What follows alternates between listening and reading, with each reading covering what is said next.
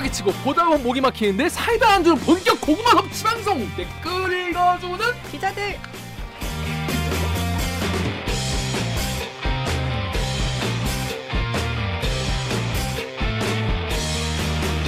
실화입니까? 아닙니까? 저비용 고퀄을 추, 고퀄을 추구하는 사내 수공업 방송입니다. KBS 기사의 누리꾼 여러분들이 댓글을 남겨주신 분노와 질책과 응원을 모두 받아드리겠습니다. 여러분들이 한 땀 한 땀 눌러주시는 구독과 좋아요 버튼은 4차 언론혁명에 작고 큰 힘이 됩니다. 반갑습니다. 댓글 읽어주는 기자를 진행하는 김기화 기자라고 합니다.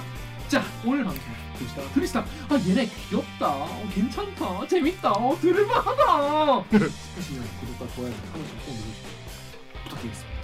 부탁드립니다. 네자 기자 주세요 자 전문 기자부터 안녕하세요. 우키행 정현욱입니다. 그렇습니다 잘 지내고 있습니까 오늘 백신 예약 오늘 백신 예약 자 백- 백신 맞아줘야지 자 저는 아직 안 맞았습니다만 얀센 백신 네. 저는 이제 구- 국가와 대상- 민족을? 지키는 민방이기 때문에 아 아직 안 풀렸어요. 민방이 아직 이제 2년 남았진 않. 1년 남으셨죠? 예. 저는 아직 저, 저는 그러니까 제 내 친구들은 다 못 맞았어. 제가 빠른이거든요. 내 친구들은 다 못 맞고 저는 아직 나이가 이제 1년 어리기 때문에 어. 국가에서 아 얘는 아직 쓸만하다. 이든이 형이 음. 우리 이든이 형이 너까지는 맞아도 돼. 어 군인이야. 그래서 음. 백신을 예약을 성공. 얀센으로. 얀센으로. 어. 약간 좀 예상치 못한 백신의 습격이었어. 그쵸 갑자기. 어, 어. 갑자기 쏟아져서. 어. 지난주 주말에 뉴스를 제 입으로 해놓고도 이게 나도 맞을 수 있다는 생각이 잘 안 들었는데 맞아요. 어제 밤부터 이 회사 이 단톡방에 막 다들 들썩들썩 거리더라고. 네. 근데 이제 또 이게 영등포구청은 이게 명단을 아- 질병청에 안 넘겼는지 막 안 안 됐대. 그거 어제 밤 음. 12시에 안 됐어. 그 저, 저는 뭐 그렇게 몰랐어요. 근데 이제 하도 다들 막 이거 안 하면 안 될 것처럼 그 다들 막 이렇게 하더라고. 그 오늘 오전 10시에 저는 그 민방위 주소지로만 되는 줄 알고 음. 영등포구 병원을 했다가 음. 뭐꼭 그런 거 아니라 그래서 다시 취소하고 음. 다시 도봉구를 했는데 그 CJ몰 가입하는 것보다 훨씬 쉽더라. 음, 음. 왜 CJ몰이에요? CJ몰 너무 짜증나. 다음 타겟은 CJ가 될 것이다. CJ몰 L 포인트 이런 거 너무 짜증나. 예. 아니 너무 쉬워. 그 이 백신을 물론 미국에서 들여왔지만 이게 너무 이렇게 쉽게 맞는 것도 참참 음, 좋은 것 같아요. 저 아직 해당 사항이 없어서 왜? 20대는 아, 20대구나. 아직- 어, 좋겠다. 20대 이제 화이자 맞잖아요. 예 기다리고 있습니다. 어, 화이자 맞아요. 자 이제 백신 다들 이제 맞으면 되는 거예요. 어. 빡빡빡 맞고 빡빡 술 먹으러 다닙시다. 저는 맞았습니다. 어? 저 뭐, 토요일 날 맞았어요. 그래? 네. 뭘로? 그 다시 빠꾸마 갔다며. 음, 아 제가 원래 그 27일에 자녀 백신 그냥 뚝딱- 백신 신청을 훨씬 이전에 했었어요. 와, 너말 대박이다. 그렇게 많이 할 거면 자기 소개 하고 해요. 안녕하세요. 목미 얼더미 마더더미 치더더미 오규정입니다. 치 더더덤이지. 더더덤. 치더더미. 근데 네, 이제 심지어. 항체 더더더많은. 항체 더더더더 어, 많은. 이제 이제 생겼지. 아 근데 오. 백신들 많이 맞으셔갖고 네. 막 백신 아니 우리. 중에서는 지금 유일하게 지금 백신 이제 얘기해봐요. 원래 27일에 자녀 백신 접종 시작 날이었잖아요. 그래서 27일 그 훨씬 전에 저는 노쇼 예약을 걸어놓고 그때가 대기 5, 5번, 6번이었어요. 남편이 5, 제가 6번. 음. 그래가지고 왜 안 하지 기다리고 있- 있었는데 알고 보니까 5월 27일부터 백신을 접종을 시작하는 병원이었더라고. 음. 근데 그 당일에 오라고 연락이 온 거예요. 음. 당일 아침에. 음. 그래서 갔죠, 오후에. 음, 음, 오후 한 4시 반부터 자녀 백신 놓기 시작한다고 하더라고요. 음. 근데 열흘 이제 됐는데 남편은 정상이고 저는 37.5도가 나오는 거예요. 어, 두번 왜? 제가 평소에는 아무렇지도 않잖아. 그 뜨거운 제가 아메리카노. 요새 손발을 따뜻하게 만들어주는 한약을 먹고 있는데 하냐? 수정냉증. 네. 계속. 네. 진짜 아니, 진짜야? 아니, 근데, 근데 그 한의사가 어. 이걸 먹으면 기초 체온이 한 1도 정도 올라간다는 거예요. 근데 저는 이제 1도가 올라가서 보통 이제 미열이 나면 몸이 컨디션이 안 좋고 막 음, 음. 오만 들고 하잖아요. 근데 그런 게 아니라 정말 몸이 더 컨디션이 더 좋은 상태인 거예요. 그 한의원 어디냐? 왜 이렇게 지금 용하냐? 용한 데를 갔네. 1도만 낮춰주시오. 의사 선생. 그래서 의사 선생님이 아니 아프지 않냐 지금 어. 그러는 거예요. 억지로 맞지 말랄까 마치 저를 백신을 맞고 싶어갖고 무리해서 온 사람처럼 얘기를 어. 하더라고요. 그래서 아, 왜 한열 다시 찾아갔어? 아니요 한의원을 찾아간 건 아니고 아 병원에서. 병원에서 음. 이제 열이 나면 맞으면 안 된다. 컨디션이 지금 안 좋기 때문에 그리고 이제 코로나에 걸렸을 가능성이 음. 있, 다고 약간 의심하는 음, 느낌이 음, 들더라고요. 음, 음. 그래서 아무튼 이제 위험하니까 맞지 안 맞으시는 게 좋겠습니다. 이렇게 얘기를 하더라고요. 근데 근데 이- 열이 이 정도 날 정도면 본인이 지금 축구 되게 몸살기가 있을 텐데 그렇지가 않냐는 거예요. 음, 그래서 음. 아 저 너무 너무 좋다고 했더니 혹시 임신했냐고 아니라고 했더니 점점. 점점 산으로 가네. 얘기가 그래서 지루해질 때좀 재밌어지네. 아무튼 맞지 말라. 어. 그래서 이제 제가 그 한의사 제 친구거든요. 어, 어, 어. 아 그분 전화해서 산다. 네, 어. 그분의 그 이제 전화해서 아나 지금 빠꾸 맞았다 백신. 너 근데 난. 컨디션 너무 좋은데 왜 이렇게 이 체온이 높게 나오냐 그랬더니 자기도 한약을 먹고 있어서 자기도 항상 재면 37도 이상이 나온다는 거예요. 음. 그래서 그러면 약을 한 이틀 정도 먹지 말고 음, 가보라고 음, 하더라고요. 음, 그래서 음, 음. 이제 그 약을 안 먹었더니 그 다음 날부터 바로 또 괜찮았어요? 어, 정상 체온으로 또 떨어지더라고요. 그래서 시원해, 이제 또? 네, 토요일 아침에 가서 맞았어요. 어, 그 맞았구나. 수족냉증을 치료하려고 한약 먹은 손발이 뜨뜻해져가지고 어 코로나 백신 못 맞을 네. 뻔했다는. 네. 그 맞으니까 에 그러면 아스트라제네카 맞은 건가? 아스트라제네카. 어 음. 어땠어요? 근데 진짜 그날 밤에 열이 정말 그 37.5도와는 차원이 다른 열이 38점 38도 2? 88.2? 응. 와. 그렇게 올라갔거든요. 근데 그- 타이레놀 먹어도 크게 소용이 크게 떨어지진 않았고 음.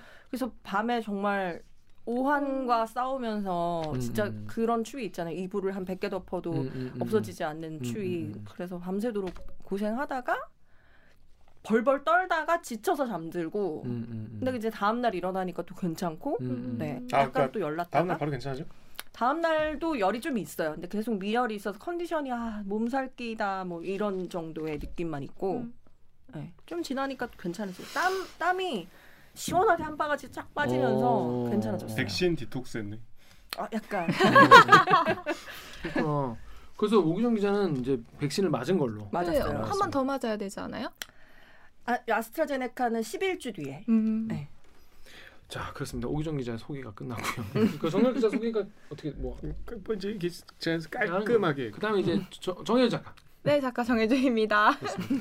정 작가는 뭐 백신도 안 맞고 뭐 했어요? 뭐였습니까? 제가 이제 비대면이라서 요즘에 회사들에서 갑자기 AI 영양 평가 이런 걸 보더라고요. 에? 그래갖고 저 그거 보고 왔어요. AI 어, 시험 평가 봤어? 어떻게 하는 거죠? 평가. 그러니까 이게 진짜 웃긴 게 아무것도 없어요. 그러고서 이렇게 화면이 있으면은 화면에 이제 자기 소개를 해보세요. 이러면 자기 소개하고 아. 당- 장단점을 말하세요. 이러면 장단점 말하고 그리고 또 게임 같은 걸 해요. 막 이상한 게임을 막 공 무게재기. 아. 그러니까 면접관들이 안 앉아 있고 컴퓨터를 보고 한다는 거예요? 그 그게 1차 전형이에요. IBT, IBT, 네, 아이, IBT는 그러니까 그몇 년 전부터 사기업이나 공기업에서는 했다고 하는데 이걸 이번에 처음으로 언론사에서 하는데 약간 현타 와 가지고 음. 내가 AI한테 뽑히자고 AI가 내 말도 이해를 못 하는데 그냥 내 표정하고 제스처 보고 뭐 신뢰도가 있니 없니 할 텐데 아 이걸 이렇게 열심히 하고 있나라는 어. 생각이 약간 우리가 이제 컴퓨터한테 잘 보여야 되는 시대가 그러니까. 왔어요 이미. 근데 그 AI는 어떻게 공략하지? 최선을 다해서 진심을 진심을 다해서 공략하면 어, 언제든 되겠죠. 그 막 이렇게 떠다녀요 공략이라기보다는 잘 보는 방법 이러면 어. 미소를 짓고 있으세요 막 아, 이런 계속 거 미소를 짓고 있어라. 이게 노래 잘하는 거랑 노래 방송 점수 잘 나오는 거랑 또 다르잖아요. 음, 음. 어 그런가? 그렇지. 그 노래 방송 잘 나오기 위한 팁이랑 노래 잘하는 건 다르기 때문에 그쪽으로 이제 또, 또 준비를 해야 되는 이런 개 같은 세상, 세상이 되고 있어요. 어? 별걸 다 해야 돼 진짜. 어 그렇습니다. 이 기계에게 잘 보여야 되는 세상을 넘어서 저희는 4차 언론혁명으로 달려가겠습니다. 자 그러면 로고 듣고 1부 무친 뉴스 브리브리 브리핑으로 돌아오겠습니다. 로고 주세요! 나는 기레기가 싫어요! 지금 여러분은 본격 KBS 소통 방송 댓글 읽어주는 기자들을 듣고 계십니다. 나다 21만 유튜버 댓읽기. 오늘도. 댓읽기가 드릴 맛있는 고구마가 궁금하시다고 그렇다면 구독 좋아요를 꼭 눌러라. 꼭 눌러라! 눌러주세요. 담- 자, 담- 담백하게 가자. 예, dynamic Korea입니다. 쏟아진 뉴스의 홍수 속에서 우리가 놓치면 안될 뉴스 하지만 묻혀버린 뉴스 소개시켜 드립니다. 묻힌 뉴스 브리브리 브리핑 빠밤 코너 되겠습니다. 담백하게 첫. 번째 아이템은 우리 오규정 기자가 준비했죠. 이건 뭐죠? 어떤 아이템이죠? 끝나지 않은 60명 집단 암 사망의 비극이라는 기사입니다. 제목 너무 세다. 이정훈 선배가 또 세게 쓰셨네. 네. 이게 무슨 내용입니까? 이게 너무 무서운 얘긴데. 그러니까 이게 그 충북 청주시 북이면 이렇게 조그마한 마을이 있는데 청주. 네, 아시죠? 청주 네, 네. 갔다 왔죠. 근데 이제 그 거기 이제 소각장이 세 개가 모여 있어요. 소각장, 그러니까 쓰레기, 쓰레기 소각장. 소각장. 근데 그 그 그 북이면에서만 이상하게 한 10년 사이에 60명이 암으로 사망을 해요. 주민이. 마을이 큰 마을인가요? 막 몇만 명 사는 전체 마을인가요? 북이면 전체로. 보면 한 5천 명 정도가 살고 그리고 더 이상한 거는 소각장 근처 마을 음. 같은 경우는 19가구가 있는데 19가구면은 거기 주민이 한 30명 정도 있다 그러거든요. 근데 5년 사이에 그 마을에서만 10명이 사망을 해요. 암으로. 그래서 어, 이상하다. 주민들이 이거는 분명히 이 소각 장에서 나오는 어떤 유해 물질과 발병과 관련이 있다. 연관성이 있을 수 네, 있다. 그리고 심지어 그 돌아가신 60명 중에 31명이 폐암이거든요. 음.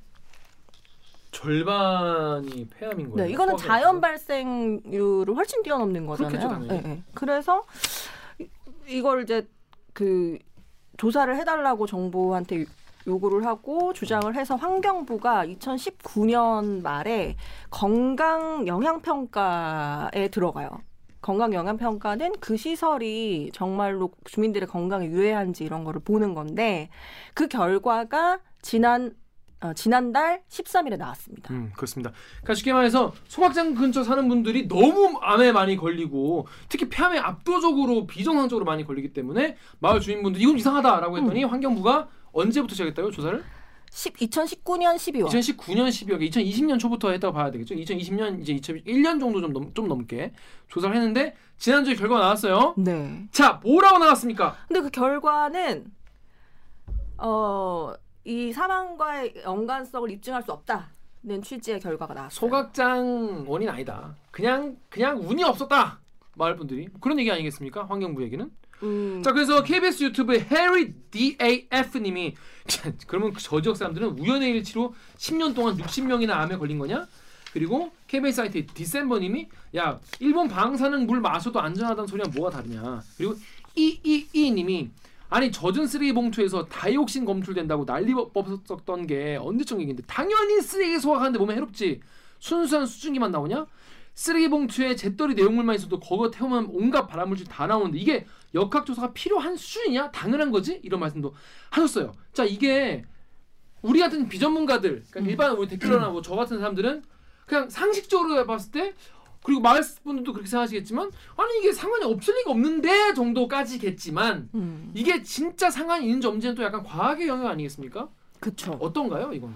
근데 이 이게 이제 환경부의 이번 건강 영향 평가의 가장 큰 그 근거는 뭐였냐면 그 결론의 근거는 뭐였냐면 그러니까 다이옥신과 카드뮴을 조사를 했거든요. 그게 이제 대표적인 발암 물질이잖아요. 근데 그 두 개를 조사했는데 그게 제대로 지금 검출이 안 됐어라는 근거예요. 근데 이제 환경부 보고서에 어떤 내용이 담겨 있냐면 그 카드뮴이라는 게 그냥 그 소각장에서 나오는 그 주변의 카드뮴을 조사한 것뿐만이 아니라 주민들의 체내에 그동안 카드뮴이 얼마나 어, 쌓였는지 이것도 봐야 되잖아요. 음. 근데 거기 보면 이제 요중 카드뮴 농도라고 하는 게 있거든요. 그거는 소변에서 카드뮴 양이 얼마나 검출되는지인 거예요. 근데 이 요중 카드뮴 농도가 2.66 마이크로그램이 나왔거든요. 음. 근데 환경부 얘기는 이제 다른 지역 대조 지역군이라고 해가지고 다른 지역의 카드뮴 농도를 보자 했더니 거기도 2.5가 나온 거예요. 음. 그러니까 물론 여기가 조금 더 높기는 하지만 그렇게 유의미한 게 아니라고 치부를 했거든요. 근데 일반 성인 평균으로 보면은 0.5 마이크로그램 정도가 되거든요. 평균이 그럼 2.5 나오 2.5 나온 마을은 어디야? 2.5 나온 청주에 이제 다른 데인데 그게 좀 의아하기는 해요. 의아하긴 하지만 성인 평균으로 보면은 0.5 마이크로그램이니까 몇 배야? 5.한 5.7배. 아 그럼 당연히. 당연히 0.5를 기준으로 해야 되는 거 아닌가요? 그리고 그 주민 중에 세 분은 이 성인 평균 기준을 봤을 때는 20배 넘게 검출이 됐어요. 20배요? 네.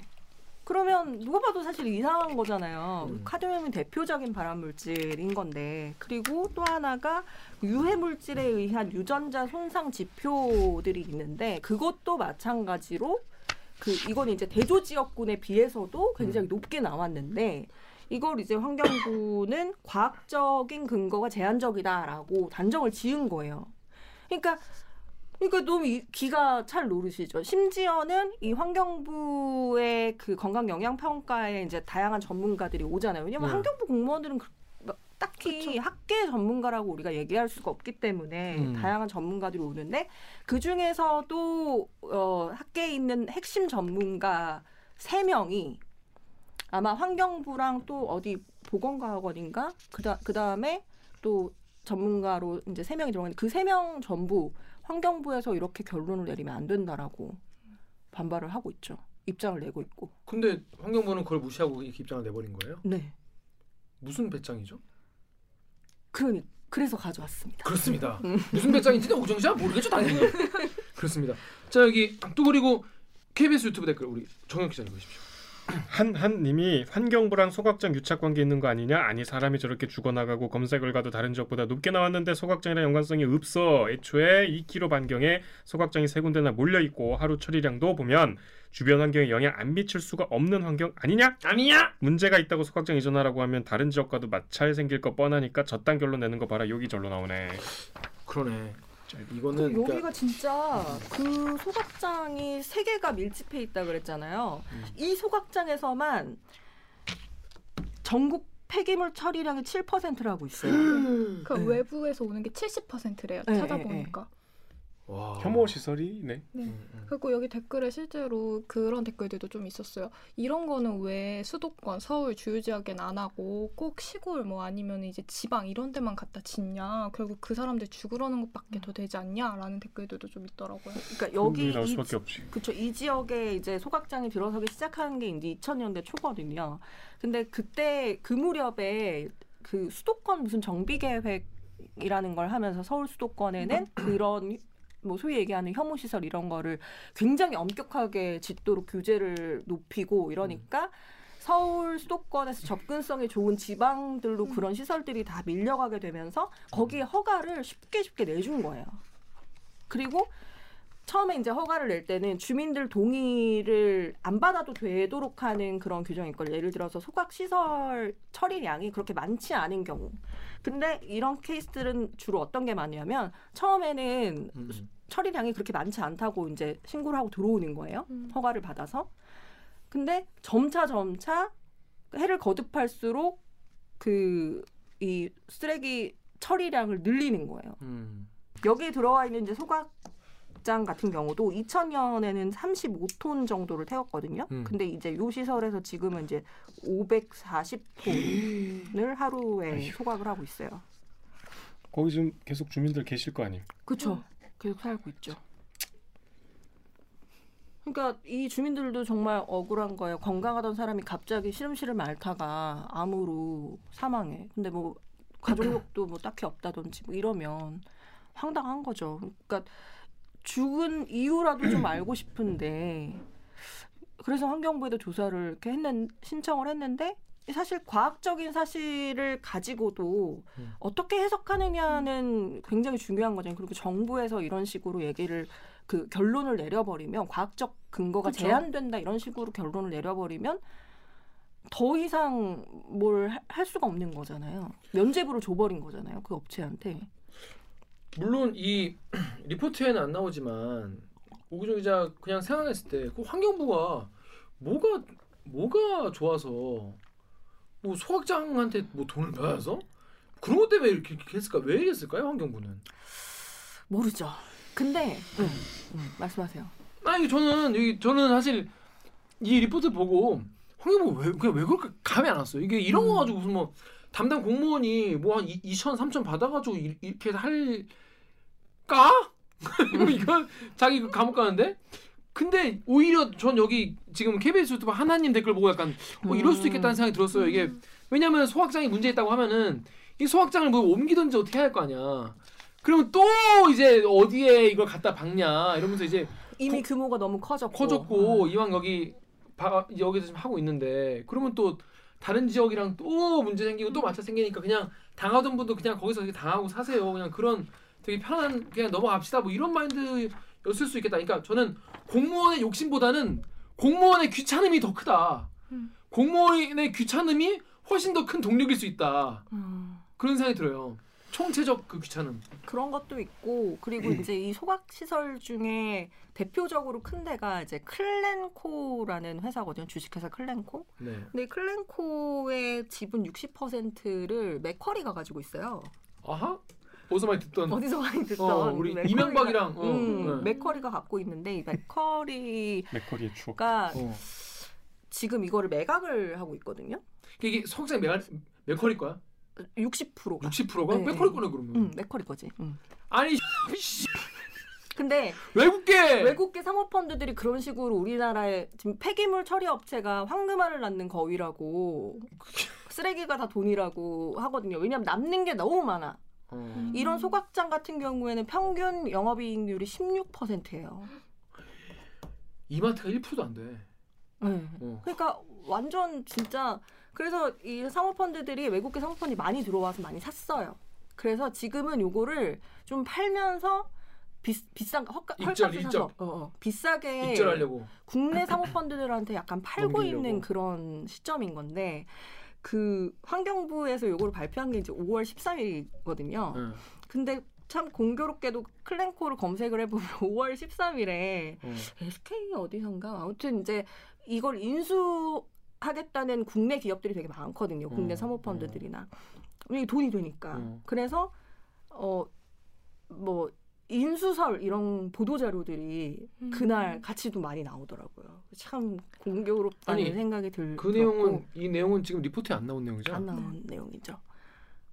잠깐 사모펀드 얘기 나온 게 약간 약간 사모펀드면 좀 환경부랑 그리고 이제 또 하나가 그 클렌코라는 데가 예전에 한 몇 년 전에 검찰 조사를 한번 받은 적이 있는데 그때 그 다이옥신을 기준치 이상을 그 뭐라 그래야 되지? 기준치 이상이 검출돼서 검찰 조사를 받은 적이 있었는데 그때 다이옥신을 원래 처리하려면 그걸 이제 흡착하는 어떤 그 약품 처리나 이런 거를 해야 되잖아요. 근데 그 약품을 제대로 정량 처리를 하지 않아서 어, 다이옥신이 기준치 넘게 음. 어, 누출이 됐다. 이렇게 검찰에서는 봤었거든요. 그래서 음. 이제 그거 가지고 행정처분이나 이런 게 이루어졌었는데 그 행정처분을 두고 반발해서 행정 소송도 걸고 아무튼 여러 가지 소송이 좀 걸려 있는 상황이에요. 그러니까 이제 공무원들이 보기에도 막 쉽게 결론을 내리지 못할 것 같다는 생각이 개인적으로 들더라고요. 음, 음, 네. 음, 음. 얘네가 또 법적으로 또 달려드는 친구들이니까. 가습기 살균제 음. 때 법정에서 막 공방을 하는 게 과학적 내용이 되게 복잡해요.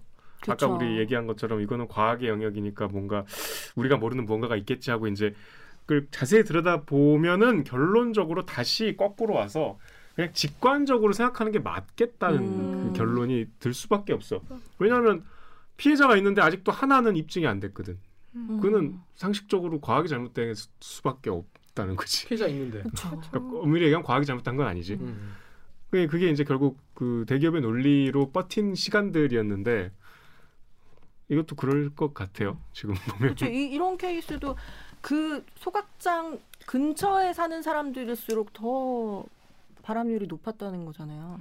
야, 이거는 얼핏 당연히 우리 동네에 쓰레기 소각장 있으면 바람률이 높아질 거 아니야. 그 그쵸. 여기 말고 이제 다른 소각장 주변에 사시는 분들 뭐 영통에 사시는 분이나 아니면 포항에 사시는 분들이 아니 본인들이 완전 그냥 매캐한 연기를 연기가 창 안으로 다 들어오는데 이게 어떻게 입증이 없다라는 한마디로 끝날 수가 있냐고 자기네들은 그 환경에서 계속 사는데 다 계속 이 소리를 하시 이런 음. 댓글을 하시 얘기를 하시더라고요.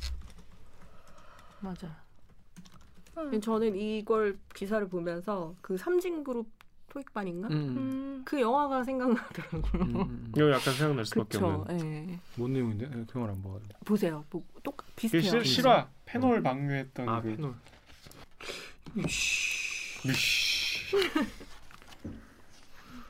네이버의 공님이 문제 생길 때마다 인정한 게 없다 이 새끼들아 없으니까 신경 어 대, 대모하지 마 그러지 말고 환경부 직원들 보고 거기서 살라고 해라 어? 그럼 답이 나온다. 이런 댓글 진짜 많았고 어, 사람 그 댓글 다시는 분들이 굉장히 열이 받았던 부분이 이 부분인 것 같아요. 환경부 직원 그렇게 꼭 아니고 그렇게 연관성이 없으면 니네가 거기 환경부 가 있으라고 음. 하나도 경험을 해보지 않고서 그냥 과학적 증거도 어떤 방향성이 어찌됐든 있는 건데 그거 그냥 니들 마음대로 아니다라고 하는 게 말이 되냐라는 음. 댓글이 좀 많았어요. 여러분 생각이 어떨 것 같습니까? 이게 말이 된다고 생각하십니까? 환경부 어느 나라 환경부야? 야, 씨, 진짜 너무 미친 거 아닌가? 환경부 이거 이거 이렇게 결정 내기로 한 담당 직원분들이 계실 거 아니에요? 이거 자기 그러니까- 본인 자녀들 앞에서도 당당히 이렇게 말할 수 있, 는지 궁금하네요. 여쭤보고 싶네요. 누구냐 진짜 이거? 진짜 이게 다시 조사를 재조사를 하든지 뭔가 그 주민분들은 어떻게 하시겠다는 거예요? 그래서. 일단은 내일 환경부 앞에서 집회를 하신대요. 음. 어. 네. 근데 아직 이 보도가 나가고 이 보도가 사실은 지역 뉴스로만 나갔어요. 아 진짜? 네. 아 아우, 그래서. 제가 디지털이 뉴스로. 이제 많이 팔렸어. 어. 네. 그래, 아. 그래서 사실 환경부에서 별로 보통 이제 저희가 이런 거 9시 이제 보도하고 이러면 아, 저희가. 한번 다시 조사를 어. 해본다든지 어, 뭐 어. 이런 게 있을 텐데 그런 게 하나도 없대요. 완전 침묵 그 자체. 대들기로 다시 한번 불씨를 살려보겠습니다. 이거 아 이거 너무 이해가 안 되네. 왜 불씨 지금 막 살아나고 있어요? 지금 대들기 무시합니까? 지금? 아, 이- 사- 30만 원 돼야 좀 이- 인정해 주려나. 자, 여러분 이거 이게 보통 일이 아닌 것 같아요. 이게 뭐, 지, 뭐 지금만 이러겠어요. 환경부의 이 스탠스가 지금 이게 사은폰도 꼈다고 하니까 이게 뭔가 뭔가 확실히 뭐가 있을 것 같긴 한데. 갑자기 확 냄새가 나. 음, 음, 그쵸. 어, 맥거리 듣는 순간 어 이놈들 또 나오네. 빡치네. 아 이걸 왜 근데 중앙 왜왜 뭐야 전국 뉴스 안 틀었지? 빡치네. 자 다음 아이템 우리 정렬게 준비했죠. 어떤 아이템? 예, 지난 주말에 많이들 모르시는데 음. 피포지라는 큰 다자 회의를 서울에서 개최했어요. 음. 처음으로. 그래서 서울 선언문까지 나왔고 뭐 그런 어, 정상 외교가 있었습니다. 정상 외교라고 하긴 좀 그렇고 이건 이제 정상 회담이 아니고 다자 협의체거든요. 그러니까 음. 정상들도 있고 뭐 시민 단체도 있고 대기업도 있고 그래서 뭐이 국제 기구 수장들도 있고 근데 이제 이게 약간 아무래도 화상으로 다 진행을 했기 때문에 좀 김이 빠지는 면이 음. 없잖아 있는데 내한하고 막 그런 게 아니라서 그죠? 예. 일단 저번에 우리 환경 한번 다뤘지만 네. 탄소 중립의 목표가 2050년인 거 아시죠? 음. 탄소를 배출하고 흡수하는 해서 제로로 만드는. 음. 그럼 2030년까지 탄소 배출을 지금의 반으로 줄여야 2050년까지 중립을 할 수 있대요. 음. 근데 2030년 얼마 안 남았잖아. 음. 우리나라가 지금 탄소 배출량이 전 세계 7위래. 그러니까 높다. 약간 환경 파괴국으로 음. 거의 지금 지목이 됐는데 이 피포지에 맞춰서 이제 요, 요건 기사에 포함이 안 돼 있는데 그 우리 이제 재난센터에서 뭐 기획 보도를 계속 했는데 환경부에서 지금 아까 방금 얘기한 환경부에서 우리 이제 탄소 배출 줄었다. 우리 이제 뭐 세계의 어떤 환경 추세 발맞춰서 잘 하고 있다 이렇게 얘기를 했는데 이걸 뭐 검증을 해봤더니 서울대 환경대학원 연구팀이 검증을 해봤더니 7월에 그 비행기 많이 안 타서 잠깐 줄었을 뿐 음, 음. 코로나 때문에 음. 다시 늘었대요. 그 하반기 전체를 보면 오히려 늘었다. 그리고 뭐 발전소들도 어, 월별로 따졌을 때 줄었을 줄었던 시기도 있었지만 다시 늘었다. 그러니까 결과적으로 별로 준 거 없다. 그러니까 지금도 우리 대한민국은 탄소 배출을 많이 하고 있는 나라다. 음, 이런 얘기의 보도가 있었고요. 그래서 이제 이런 탄소 배출을 줄여야 하는 이제 당면 과제를 어느 한 국가만 노력해서 될 게 아니기 때문에 음.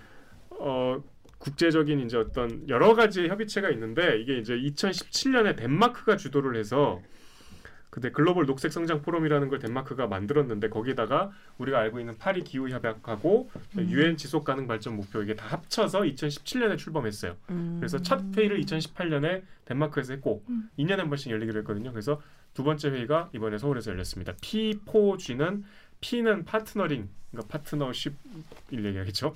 음. 네, 4G, 그러니까 G가 네 개인데 G가 사실 두 개로 보면 돼. 그린 그로스 두 개죠. N 글로벌 골, 글로벌 골즈, 그러니까 음. 글로, 글로벌 GG, G 네 개인데 사실은 크게 보면 두 개죠. 그래서 어, 그린 그로스는 말 그대로 녹색 성장인데 이제 뭐 기후 변화나 환경 보호에 중점을 둔 경제 성장을 얘기하는 거고 글로벌 목표는 막연한 얘기가 아니고 그 유엔 지속 가능 발전 목표 중에서 기후 변화 연관 다섯 개 분야가 있어요. 제가 보고 있게 식량 농업 하나, 물, 에너지, 도시, 순환 순환 경제. 그래서 요 분야에 관한 이제 음. 어, 세부 사항을 논의하는 회의였는데 그 피포지가 사실 우리가 처음 듣는 분들이 많잖아요. 네. 그래서 뭐 루리웹에서는 이거 무슨 페르소나라는 게임 있거든요. 뭐라고요? 페르소나라는 게임. 있어요. 페르소나 4 나왔냐? 아, 베르- 페르 소나 4 제네시스냐? 뭐 그런 뭐 그런 말씀하시더라고요. 저도 사실 처음 들어서 잘 몰랐어요. 근데 이게 루리웹의 HPYLORA님이 나는 뭐 바이든 중국 일본 얘기만 나오길래 뭐 그냥 뭐 네 개 나라 참석하는 줄 알았는데 알고 보니까 엄청 큰 회의였잖아라고 하셨는데 되게 많은 나라의 국가 국가의 이제 사람들이 모여서 정상회의를 하는 거지 않습니까? 네. 그러니까 이게 코로나 아니었으면 뭐 떠들 떠들서 했겠네요. 그럼요. 20 여 개국 국제기구 수장들이 왔고 50여 개국 정상급 그러니까 50여 개국 정상은 아니고 음. 어떤 나라는 대통령이고 어떤 나라는 뭐저 음. 특사이기도 하고 음. 정상급 고위급 음. 인사들 참여했으니까 굉장히 큰 국제 회의였죠. 음. 어, 그래서 서울 선언이 이제 채택이 됐는데 내용은 많이 언론에 이미 났으니까 그냥 제가 보기에 핵심은 우리가 그동안 환경하면 교과서에서 배웠지만 약간 개발도상국한테 좀 불리하고 선진국들이 막 강요하고 이런 시스템이잖아요. 근데 이제는 거기서 한 걸음 더 나가서 아, 그 원래 서울 선언문 내용을 짧게 요약을 좀 해주시죠. 서울 선언문을 아예 모르시는 분도 계시니까. 그러니까 서울 선언문을 뭐 짧게 요약하면은 이제 대체 에너지를 많이 쓰자 하는 거하고 대체 맞어요. 그다음에 이제 저기 개발도상국을 우리가 도와주자. 음, 음, 음. 개발도상국한테 이 지- 환경의 짐을 우리랑 똑같이 지게 하지 말고 음, 음, 어, 공적 개발 원조를 확대해서 실제로 돈을 투입해서 도와주자. 음, 음. 이 친환경 음, 성장을 할 수 있는 기반을 닦는데 선진국들이 투자를 하자. 이게 핵심인 것 같아요. 음. 그 내용이에요. 음. 그래서 어, 이, 25년까지 650억 불의 재정을 투입하겠다 이런 구체적인 얘기까지 밝혔기 때문에 그 물론 돈은 어디서나 이게 무슨 재단이 있어요 이게? 아니 이제 우리가 미국이 다 내나? 아니 이건 우리 우리나라가 그렇게 하겠다는 거예요. 아. 그러니까 니 같이 하자 이거예요. 우리 잘그 사는 나라들이 미국 돈으로 하면 안 돼. 돈을 다 내서 어려운 나라들을 도와야 우리 환경 지구 환경을 지구의 어, 공은 둥그니까 하늘은 다 같이 살려면 그러니까 이제 시민 단체들은 당연히 늘 이런 회의에서 뭐 원론적인 얘기를 제하기는 그쳤다라고 했지만 어쨌든 국제사회가 좀 갈수록 조금씩 구체적으로 관심을 갖고 이게 있다. 막 선언적인 데에서는 조금 탈피하고 있는 흐름인 거는 음. 이번에 분명히 나왔어. 그리고 제 개인적으로는 제일 재밌었던 거는 개회 이제 개막식 개회사였는데 음. 일단 그 시, 문재인 대통령 단상이 그 금강송 고사목으로 음. 만들었다고 음. 나무예요, 나무. 음. 그래서 막 이렇게 VR로 막 이렇게 동물이 막 무대에 뛰어다니고 음, 음. 뒤에 막, 막 나무 쫙서 네. 되게 저는 재밌던데 음. 별로 이렇게 보도가 안 되더라고. 음, 음. 그- 아, 저도 되게 신기했어요. 이벤트를 잘했더라고요. 네. 어 그래서 그, 그 화상이니까 아무래도 역시 우리가 KBS에서 그 이렇게 일부 생중계했는데. 재미없더라고. 어, 난 재밌게 봤는데 미디어 파사드 그러니까 재밌게. 미디어 파사드. 네, 네. 그 직접 가서 보면 재밌겠지만 사실 그 계속 보니까 좀 지루하더라고. 요 음. 좀 그런 면이 있었어요. 그렇습니다. 그래서 이거 의의가 이제 이게 예전에는 똑같은 기준을 모든 나라에 다 적용하니까 이게 약간 사다리 이제 걷어차기 아니냐. 음. 선진국 니네가 나, 이제 환경 다, 파, 다 파괴시켜 놓고 니네 잘 살게 되니까 이제 다 같이 이제 갑자기 와서 환경 뭐 보호하자면 우리는 뭐 어떡하냐. 우리는 뭐 개, 발전하지 말란 얘기냐. 꺼져라. 이제 그러고 이제 막 따로 하고 막 그러면 경제 제재하겠다. 뭐 이러고 막 하면서 이제 사회 안 좋아지고 이제 개판 나는 거 아니겠습니까? 그러다가 또 그러다 이제 뭐 트럼프 같은 친구 어, 트럼프 같은 사람 나오면 이제 또 우린 탈퇴하겠다. 엉망인 거예요. 근데 그러지 말고 좀 도와주자. 개도국도 이제 같이 따라올 수 있도록. 그러니까 되게 스- 지금 제가 얘기하면서도 아, 이 아이템 재미없어 하겠다라는 생각이 드는데 모든 이 논의가 다 그렇게 지금 흘러 소비가 되는 것 같아서 조금 안타깝죠. 어떻게 해야 될지. 그렇습니다. 이 클리앙 댓글 작가님 좀 읽어주시죠. 네, 클리앙의 번쩍번쩍 아코님께서 어, 참 거시적이고 전 지구적이고 지구촌 미래에 관한 이야기들인데 방송에 관련 내용이 많이 나오면 좋겠어요. 관련 다큐를 만든다거나 토론회를 만든다거나 하면 좋을 것 같아요. 요즘 뉴스는 너무 지역적이고 시야가 좁아요. 그래서 음. 준비했습니다. 댓글 읽어주는 기자들. 기자들.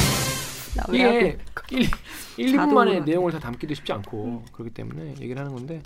아무튼 이거 관련 다큐는 다 나오긴 하는데 저는 사실 환경 다큐 앉아서 보기가 참 음. 마음 아프고 보고 나면 불행해. 보고 나면 막 내가 마음이 무거워지고 내가 너무 죄책감 들고 그래서 약간 아 그래 아, 아는 내용이니까 이러고 그냥 안 보게 되는 경우가 또 많이 있긴 있었어요. 맞아요. 이게 참 거시적인 얘기이긴 한데 이제 크게 접근하면 개인이 할 수 있는 거는 정말 아무것도 없고 그리고 이제 그럴 수도 있겠죠. 너는 랩은 안 쓰면서 뭐 이거는 먹냐 뭐 음. 이렇게 말씀하실 수도 있겠지만 그냥 내가 선언적으로 그리고 상징적으로 뭔가 하나를 시작한다는 거가 중요한 것 같아요. 그런 마음 마음가짐. 그냥 그런 걸 냉, 냉소적으로 비웃는 거는 쉬워요. 음, 음. 근데 이제 하는 7천하는 사람을 비웃을 그 노력과 시간에 자기도 조금씩 고치고 조금씩 줄이고 그런 게 음. 이제 뭐랄까 남들한테 좀 자랑할 수 있는 뭐 이 시대 약간 뉴노말 같이 좀 정착이 돼야. 근데 음. 요즘 젊은 젊은 사람들 특히 이제 그 뭐 인스타 같은 거 보면 이제 그런 약간 환경 관- 관련해서 약간 플- flex 하듯이 자기가 음. 되게 막 뭐 아까 말한 대로 뭐 포장 용기나 이런 거 신경 쓰는 거 사진 올리고 이런 친구들 되게 많더라고요. 네, 요즘 환경 관련된 유튜브도 되게 조회수가 높고 음. 어, 이런 거 해보겠다는 사람들이 많기 때문에 좀 희망이 좀 있다. 그리고 되게 옛날 같은 경우에는 사람들이 공 공해나 이런 이런 거에 대해서 공장이 내뿜는 거 뭐 이런 음, 거에 대한 생각이 많았다면은 지금 약간 개인이 할 수 있는 거에 대한 생각 좀 많아진 것 같다 이런 생각이 많이 들었어요. 아무튼 서울 선언문 이후에 이 국가들이 개발도상국들도 이제 환경 오염에 같이 뛸 수 있는 그런 국제적 분위기가 좀 형성되었으면 좋겠습니다. 네, 그죠? 그런 이제 너무나 중요한 의미가 있는 그러니까 사실 그렇잖아요. 언론이 이 대중이 관심이 없을 게 뻔한 국제 이벤트니까 그렇죠. 그럼 언론이 이거를 의미를 막 뭔가 이렇게 좀 부여해서 이거 부각 이게 설명을 해줘야 되잖아. 음. 여러분 이거는 좀 봅시다. 음, 이거 이거 중요한 겁니다. 네, 보기 싫어도 언론의 역할이자 기능이자 사명 아니에요? 음. 근데 이제 제가 진행을 해서 미안한데 네. 사실 묻혔죠 다른 뉴스에 음. 이게 지금 그 뭐 무슨 얘기 하시는지는 다 알 것 같은데 이제 평양 논란이 있었잖아요. 음. 덕후의 익명 댓글 오- 오기정 기자 읽으시죠. 덕후에서 익명으로요. 담당자는 맡기고 끝이냐고. 이게 말이 됨? 뽐뿌에서 뽐뿌 과자님이 의도된 거지 저걸 실수할 리가 컨펌하느라 수십 번 다시 봤을 텐데. 그러니까 영상 보시면 아시겠지만 이제 전 세계 이목이 이제 학- 서울로 쏠린다라고 하는데 평양에서 확 줌아웃이 되면서 이 평, 평양이냐 갑자기 그래가지고 어떤 분들은 이- 이거는 어 역시 이 빨갱이 정권 주사파 정권이다 뭐 그래서 뭐뭐 언론에서 엄청 이거에 대해 기사를 많이 냈어요 그래서 근데 이제 덕후 익명님 같은 경우에는 이게 담당자가 이거를 그냥 맡겨놓고 그냥 그걸 그냥 틀어버렸냐 확인도 안 했냐 뽐뿌에서도 이게 의도한 게 아니냐 당연히 그러니까 이게 어느 쪽이든 예를 들어서 이거를 맛 이거를 이제 담당했던 그 외주 업체가 엿먹이려고 음. 그랬을 수도 있겠죠. 물론 아, 아니겠지만 그랬을 수도 있, 수 있다는 거예요. 그러거나 아니면 실수로 그걸 넣어 넣을 수 있나? 아무튼 좀 쉽지 않지 않겠지만 해서 넣었으면 중간에 더 검수를 해야 할 거 아니야 이거를 그렇게 수, 전 세계 이목이 서울로 주목된다는 내용이잖아 내용 자체가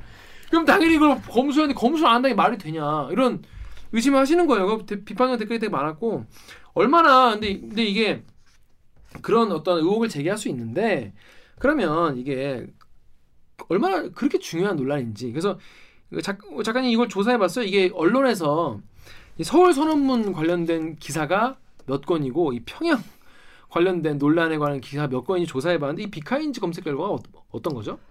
주요 언론사 그, 그 일간지라고 하는 음. 곳 일간지를 내는 곳이랑 방송 이제 주요 방송 몇 개 이렇게 해가지고 거기에서 나온 이제 기사들을 검색할 수 있는 그런 사이트인데 그리고 제가 하- 검색을 해봤는데 어 이제 피포즈를 넣고 평양을 넣은 거가는 언급이 된 기사가 69건이 있었고 그냥 서울 선언문을 넣은 게 171건이 있었는데 이게 개최 이전부터 해서 음. 쭉 있는 거였거든요. 음, 음, 음. 그리고 이 건수가 사실 어, 서울 선언문은 이미 서울에서 선언을 하니까 그게 서울 선언문이라는 거를 개최 이전부터는 그렇게 네이밍을 하고 있었던 계속 예. 건데 그런데 이런 거에 다 이제 뭐가 포함되냐면 전문 뭐 폐막 뭐 음, 이제 음. 개막 이게 다 포함이 되는 거거든요. 그런 거에 비해서 평양 언급은 굉장히 많지 않았나. 그 이건 사실 평양이 요거는 그냥 사실 해프닝 같은 건데 이게 예순 아홉 건이나 돼. 거의 이거 뭐 이, 이거 중요도에 비해서 이게 얼마나 중요한가 중요도에 비해서 정말 우리나라 언론이 정말 열심히 많이 썼다 이런 생각할 수 있겠죠. 그러니까 중요도를 따지기 전에요. 음.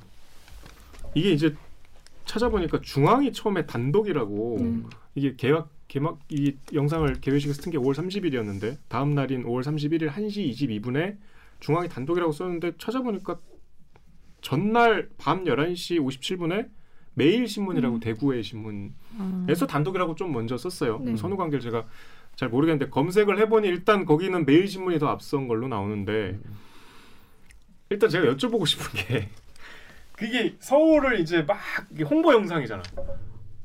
그 서울에 막 광화문 나오고 남산 나오고 막 이렇게 나오다가 이제 슉 위성으로 올라가는데 그 그러니까 그게 제가 단언컨대 봐도 몰라요.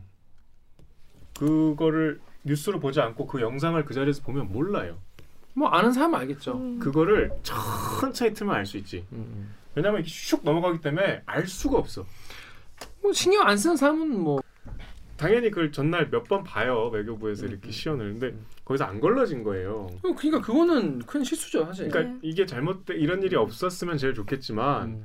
지금 이제 무슨 뭐 외교 참사라고 그러고 지금 우리 보도가 여기에 압도적으로 지금 뭐 지금 69건이면 절반이 안 171건 절반은 안 되지만 이게 뭐 아까 얘기한 대로 그냥 단순 개회 발생까지 합쳐서 69대 171이면 사실 평양 얘기를 제일 많이 한 거고 그렇죠. 평양으로 도배가 된 건데 음. 저는 그런 건인지 잘 모르겠어. 저는 이게 그렇게 큰 문제인지 모르겠어. 음. 그걸 받아들이는 지금 이 보도의 어떤 음, 음. 가치의 판단이 언론에 그러니까 좀 전에 그래서 아까 그 얘기한 건데 이거에 있어서 우리가 어, 언론이 이 회담이나 의미나 서울 선언문에 관한 이 과정의 논의들을 생략하고 이걸 보도할 만큼 이게 그렇게 크, 크게 중요하고 잘못된 일인가? 그만큼 이게 주목할 만한 가치가 있는 뉴스인가에 대해서는 저는 좀 회의적이에요.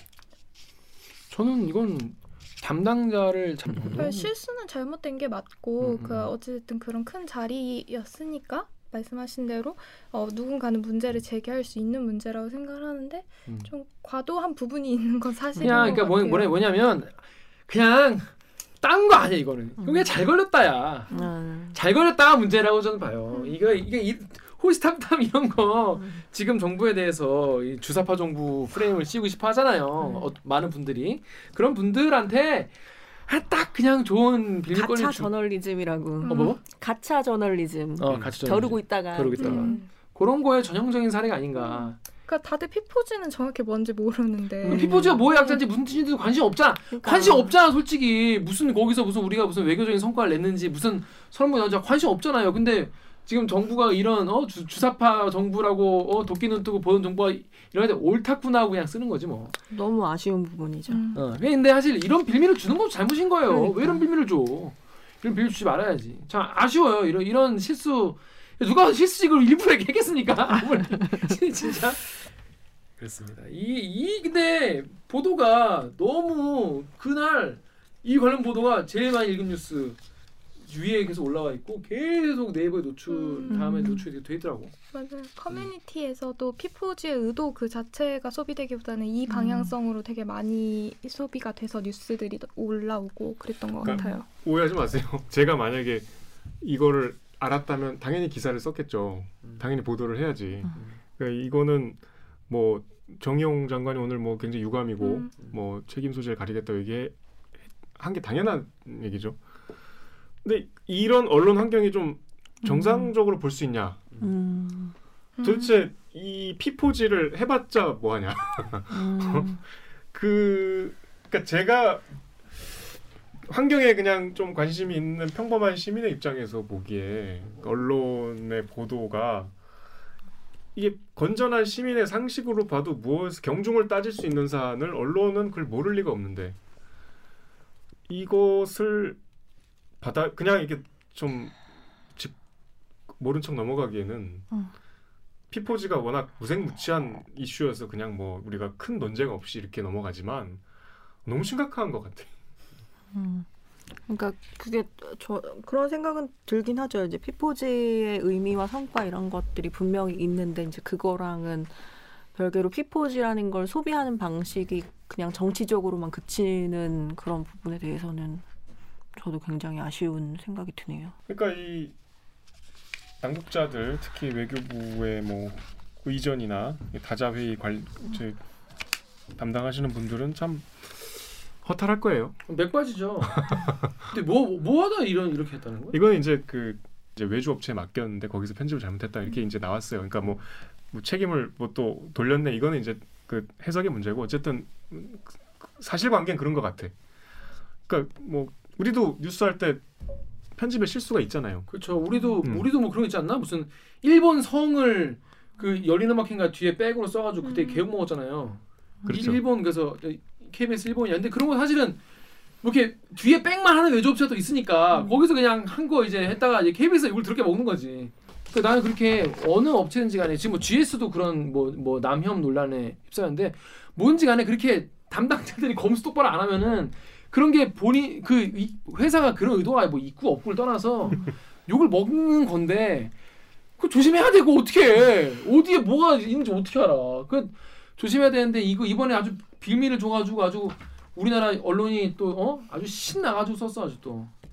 그런데 근데 무- 중요한 게 뭐냐면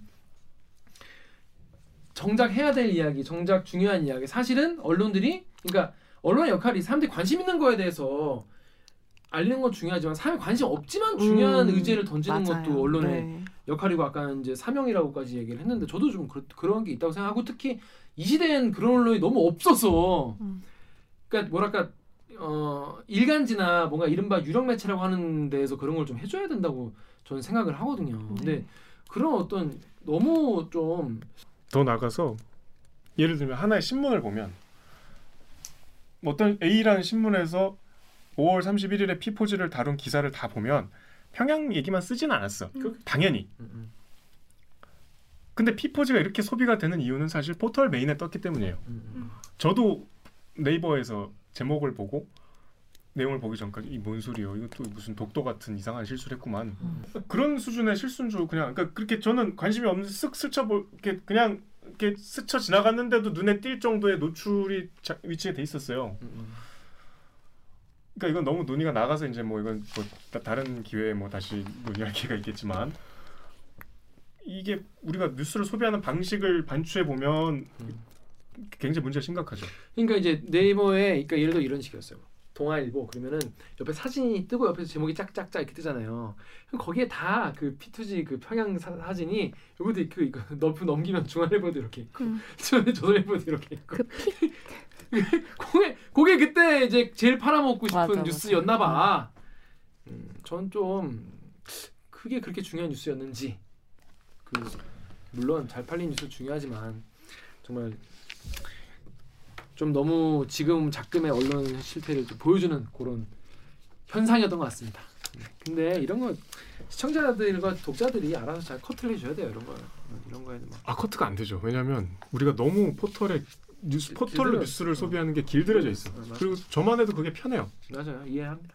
그러니까 예를 들면 우리가 포털에서 조선일보 기사를 요새는 바로 안 들어가더만 네. 음. 기사를 누르면 그, 그 조선일보 사이트로 가잖아. 그것도 귀찮아. 음. 사실 나도 그렇게 돼버렸어. 음. 그러니까 우리가 어디 신문에 사이트를 들어가서 보는 것도 이제는 되게 번거로워지는 이 습관이 들었어요. 그러니까 이 포털의 편집권이 사실 어마어마한 권력이 돼버린 거야. 예전보다 훨씬 더. 음. 그게 지금 단적으로 드러난 사, 사례 같아. 음, 음. 또 이제 욕하러 들어가자 이제 해서 그냥 들어가신 것 같은데 아무튼 이런 해프닝 때문에 피포지의 어떤 색깔 이게 많이 바랬다 잘 언론이 해야 할 일을 좀 방기한 게 아닌가 이런 생각이 든다 뭐 이런 내용이었습니다 사실입니까? 네 실화입니다 실화입니다. 실화입니다 그렇습니다 자, 저희가 이 준비한 무치 뉴스는 여기까지고요 저희 로고 듣고 요즘에 또 핫한 뉴스 중에 하나예요 주식 리딩방을 취재한 이 사회 리스민 기자를 모시고 리수민 기자. 리스민 기자를 모시고 이 주식 리딩방 이야기를 나눠보도록 하겠습니다. 자 그러면 로고 들을까요? 로고 주소. 빛나다. 주식 리딩방 들어와라. 6개월.